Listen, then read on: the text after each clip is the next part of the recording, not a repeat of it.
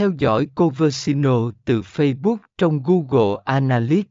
Phần 42 Khái niệm cơ bản về Conversino Tracking 1 Định nghĩa Conversino và Conversino Tracking Trước khi bắt đầu, hãy hiểu rõ khái niệm về Conversino là gì và tại sao nó quan trọng đối với bạn.